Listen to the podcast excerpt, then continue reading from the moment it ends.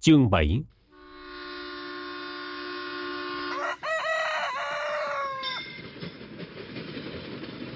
Tiếng còi xe lửa biên hòa hú lên sau sớm cùng một lượt với gà gáy hiệp sau. Long choạng thức dậy, phải nhớ sực lại là có một cô nữ kháng hộ thứ tư trong phòng này. Cô ơi! Chàng gọi nho nhỏ, không chắc lắm rằng người ấy còn ở đây. Gì đó ông? Ông khỏe hay không? Cảm ơn cô. Đã sáng rồi phải không cô? Phải, và ba tôi vừa xuống Thủ Đức. Tôi làm phiền cả nhà, làm phiền ông cụ quá. Không bao giờ tôi quên ơn Thái Quyên Trang này. Thưa cô, tôi là Long, Hồ Văn Long, họa sĩ. Hân hạnh, còn tôi là Hương, con gái lớn nhà đây. Hương vừa nói vừa đi lại bên giường người bệnh, rồi hỏi. Đã sáng rồi, ông ở một mình có được không? Thôi được, cô cứ lo công việc nhà đi. Long không thất vọng, cũng không thấy Hương là xấu xí. Chàng không cần ai nữa cả từ khi gặp Hồng. Cô Hương đi ra, thế là giảng hát. Cô chỉ diễn được có một cảnh gần như câm lặng, không có gì gây cấn hết. Đến khi cô vào hậu trường, diễn viên còn lại và cả khán giả nữa, không ai tiếc hết. Các nhân viên cảnh sát đứng trước chiếc xe mà vẽ bản đồ. Người trong xóm cũng bu lại mà xem chiếc ô tô giống như con bọ rầy, bị ai đá té nhào, nằm ngửa đưa bốn cẳng lên trời. Ông Tư Hổ rất kiêu hãnh và nhắc lại vai trò ông thủ đêm vừa qua. Đó là việc quan trọng nhất trong đời ông, nên ông không quên, không kể sót một tiểu tiết nào cả. Rồi cảnh sát vào nhà, điều tra xong, họ hỏi Long. Bây giờ ông muốn nằm nhà thương nào? Chúng tôi chỉ có thể gửi ông xuống nhà thương Thủ Đức thôi. Ở đó, người ta sẽ đưa đi nơi khác, tùy theo cái kết quả khám bệnh cho ông. Còn như ông thích nhà thương nào khác, thì tự ông đi lấy. Coi bộ không sao mà, phải không? Phải, tôi không việc gì cả. Thôi, chuyện đó xin để tôi tính với ông chủ nhà này. Tốt lắm. Thôi, chào ông. Cũng may, xe là xe của ông, lại chỉ có một mình ông bị thương xoàn. Nếu không, cuộc điều tra sẽ phải rắc rối, phiền phức hơn. Cảnh sát ra, nhưng nhà còn đông đủ. Long nhìn bà Năm Thành mà khi nãy chàng đã chào, rồi hỏi. Thưa bà, không biết bà có phải là bà chủ Thái Quyên Trang?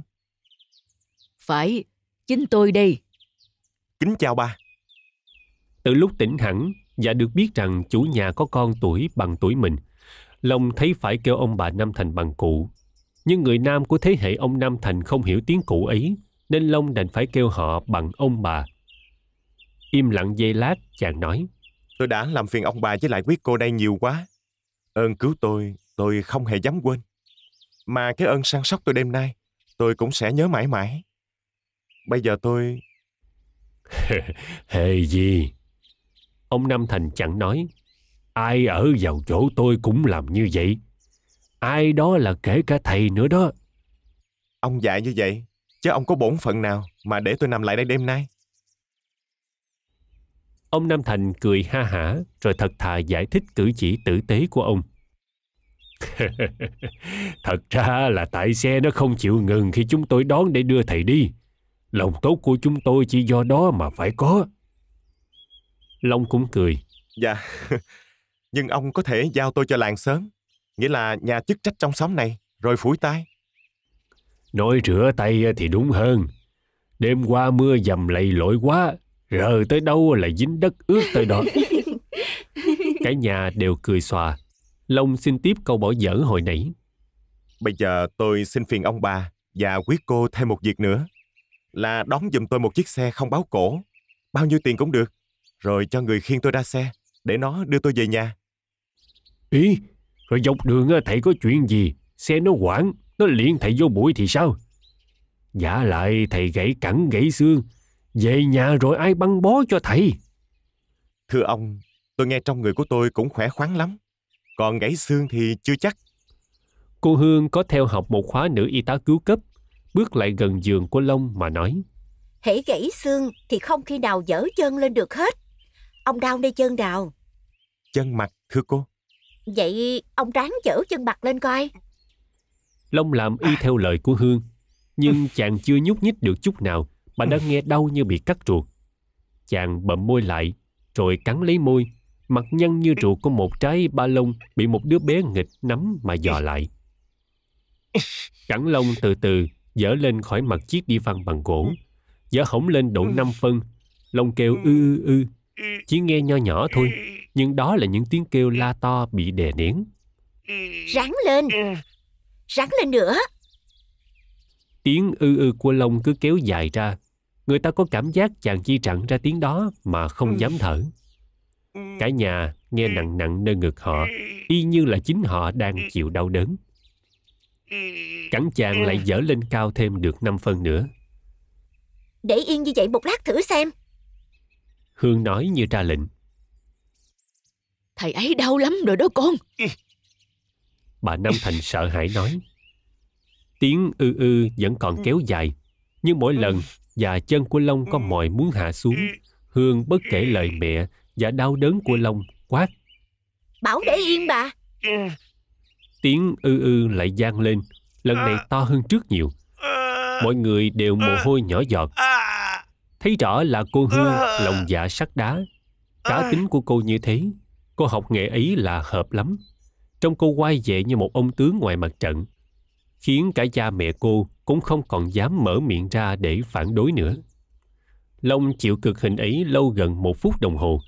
Bây giờ mặt Hương dịu hiền lại, và cô cười rồi nhỏ nhẹ nói. Ông để xuống được rồi Vừa nói cô vừa thò hai cánh tay vào mà đỡ chân lông để tránh giùm chàng một sự buông rơi vì quá mừng rỡ và vì không còn sức để hạ chân từ từ nữa. Sự buông rơi này cũng sẽ đau đớn không thua gì sự cất lên hồi nãy. Hương mỉm cười với Long một cái để ngầm xin lỗi nạn nhân của cô, rồi dây lại nói với cả nhà. Xương không thể nào gãy khi bà chân dở lên được lâu như vậy. Cái này chỉ là trặc thôi. Trặc xương hay trặc gân gì đó không rõ. Nếu như vậy thì uh, khỏi cần bó bột phải không con? Ông Nam Thành hỏi. Dạ, thưa khỏi. Mà chắc phải hết hả? Nhưng bún nắng cho đúng cách cũng phải nhờ thầy thuốc. Hương nói. Ờ, cái đó còn tùy. Ông Nam Thành không tin đốc tờ lắm, nên cãi như vậy. Danh từ thầy thuốc mà con ông vừa dùng, ông hiểu là đốc tờ, vì cả nhà đã quen dùng như vậy. Bây giờ chỉ còn đợi ông Nam Thành đáp lời yêu cầu của Long thôi. Ngoài ra không ai còn gì để nói nữa. Nhưng ông Nam Thành vẫn đứng đó làm thinh. Lâu lắm, ông mới hỏi khách. Ai trông đợi thầy ở nhà? Ờ, à, nghĩa là tôi muốn hỏi những ai là người lo lắng về sức khỏe và số mạng của thầy? Thưa, trên đời, hiện giờ tôi chỉ còn mẹ tôi thôi. Bà cụ ở đâu? Thưa, ở Sài Gòn. Ông Nam Thành lại làm thinh, nhưng im lặng của ông lần này không kéo dài. Hay là thầy ở luôn đây có được không? Ở đến khi nào đi được hẳn về. Tôi sẽ tin cho bà cụ biết tai nạn đêm rồi và nơi tĩnh dưỡng của thầy. Tất cả những người có mặt đều ngạc nhiên. Long thì không bao giờ nghĩ đến một sự tốt bụng quá như vậy. Bốn cô gái vốn biết ý cha không thích bị quấy rầy, nên không hiểu được thái độ của cha hôm nay. Bà Năm Thành ban đầu chẳng những lấy làm lạ mà thôi, lại còn tức tràn hông khi nghe ông Nam Thành đưa dai mà gánh một gánh giữa đàn. Nhưng bà nghe như là hiểu thấu thâm ý của chồng nên dịu giận được. Để rồi xem sao. Bà tự bảo như vậy. Long ngạc nhiên và hốt hoảng nói. Ê, ý chết, thưa ông. Tôi còn làm sao dám làm phiền ông bà với lại quý cô đây lâu thêm nữa. Bấy nhiêu đây đã là làm dụng lòng tốt của Thái Quyên Trang lắm rồi. cái đó tùy ý thầy thích ở hay không thích ở. Còn phiền cho tôi thì thầy đừng có lo. Có ai bắt buộc tôi đâu. Nếu tôi khi không mà đeo phiền là tôi có lợi chứ không phải làm ơn cho thầy đâu. Phiền gì mà phiền? Bà Nam Thành nói. Chúng tôi chỉ lo thầy chết thôi. Nỗi lo lắng của chúng tôi đêm rồi có nặng thiệt đó. Mà đã qua rồi. Bây giờ thầy không chết nữa. Không chết nữa thì tiếp thầy như tiếp một người khách thường. Có gì đâu. Tất cả cực khổ vì tôi. Bốn cô đây phải gánh lấy hết. Tôi rất... Bốn cô gái thấy câu chuyện gần ngã ngủ hay hay như trong tiểu thuyết, cũng muốn nó ngã hẳn ra như vậy, nhưng ngại nên không đưa ý kiến ra. Bây giờ nghe khách sắp nói, cả bốn cô đều chặn lời khách. Ông đừng ngại, chị hai tôi cần thực hành những điều đã học được. Còn tôi thì... Chúng tôi tới bốn chị em, chia sớt nhau công việc, sẽ không nhọc lắm đâu. Ông không chịu nằm nhà thương, về nhà làm khổ bà cụ biết bao. Ông không chịu cũng không được nữa. Ông bị thiểu số rồi đó. Long chỉ cười. Cái cười giống hệt như sự nín lặng của cô con gái kia khi cha mẹ cô ấy hỏi cô bằng lòng lấy chồng hay không. Ông chịu rồi chứ? Không, hẳn là ông chịu rồi. Quả nói lia lịa, không để cho khách kịp đáp. Rồi bốn cô dục chạy biến mất như một đàn chim sẻ. Long nằm đó như vừa qua một giấc mộng. Câu chuyện thật quái quăm. Đêm hôm qua, chàng đi một vòng biên hòa có chút việc, đã chạy ngang đây mà không thèm ngó vào. Đụng một cái, ừ, thật là đùng một cái, chàng đâm đầu vào sân người ta, báo người ta thức suốt đêm, rồi bây giờ trở thành bạn của cả nhà. Chuyện hơi giống câu chuyện của những tiểu thuyết tình lãng mạn. Một cô gái cứu một cậu trai thọ nạn, rồi hai đứa yêu nhau, lấy nhau. Nhưng ở đây có tới bốn cô gái thì...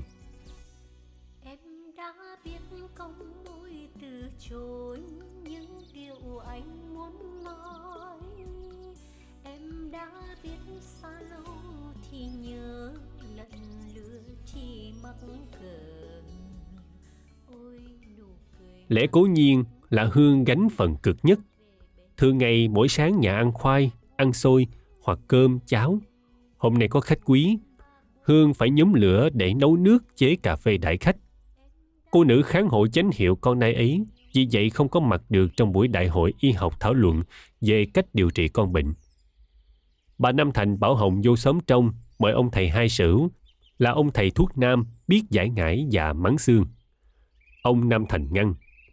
Đừng đừng, đừng có báo hại người ta rồi mình mang khổ lây. Tôi thấy lăng băm nó mắng, nhiều khi lội xương người ta luôn suốt đời không chừng. Chứ làm sao bây giờ? Không lẽ để người ta... Shh, nói nhỏ nhỏ, mà quên rằng ở đây không có vết gạch. Ở buồn đầu mà nói chuyện thì ở buồn cuối mà nghe không sót tiếng nào. Hồng nói, Loài người trước khi có bọn lan giết người, chắc họ để tự nhiên những bệnh tật nho nhỏ. Không nghe sách vở xưa nào nói, ai trặc chân mà mang tật luôn vì đã để tự nhiên, không săn sóc. Con nghĩ, cứ để vậy, vài bữa ông ấy sẽ đi được. ông Nam Thành nhìn con mà ngạc nhiên trước lý luận sáng tỏ ấy. Ừ, ông nói sau một hồi suy nghĩ. Hay là cứ để vậy, nhưng phải làm cái gì á cho ông ta đỡ đau. Cái đó dễ ợt. Chị hai con là bà lăn tay rất dốt, nhưng ít ra chị cũng biết một vài thứ thuốc thoa bóp cho dịu cơn đau đớn. Tốt lắm. Thôi thì tụi bay thỏa thuận với nhau mà phân công để săn sóc ông ấy. À, bà quên mất. Nói chưa hết câu, ông dội vàng bước qua phòng bệnh. Hương bưng cà phê lên, cũng vừa bước vào buồng. Thấy vậy, ông Nam Thành kêu giới ra ngoài. Quá à, Dạ, đi lấy con vịt, mau nó con. để ở đâu ba? Ai mà biết, hôm dọn nhà mẹ con bay có bỏ quên với Sài Gòn hay không? Nghe bà Nam Thành nói nho nhỏ, Thì cất chung với chén bát trong tủ đồ sứ ở buồng ăn. Chứ ở đâu mà ôm sòm lên như vậy? Con gái hư, không sợ người ta cười cho. Long nghe thì biết gia đình này dọn lên đây không lâu. Cô Hương đặt tách cà phê lên một chiếc bàn con đã được ai kéo lại sát đi văn. Mời ông uống cà phê sáng. Nhà hết cả sữa, ông tạm dùng đỡ cà phê đen vậy. Tôi chỉ dùng cà phê đen thôi, để hưởng trọn mùi cà phê. Nếu tôi nói nữa thì thành ra khách sáo. Dạ, tôi đã nhận ở đây, mà còn ngại thì quá ra giả dối. Nhưng quả thật tôi làm phiền cả nhà. Ai, khoan! Ông Nam Thành không thèm chú ý đến thắc mắc của khách nữa, mà chỉ lo ngăn khách dùng bữa sáng thôi. Khoan khoan, đợi con dịch đã.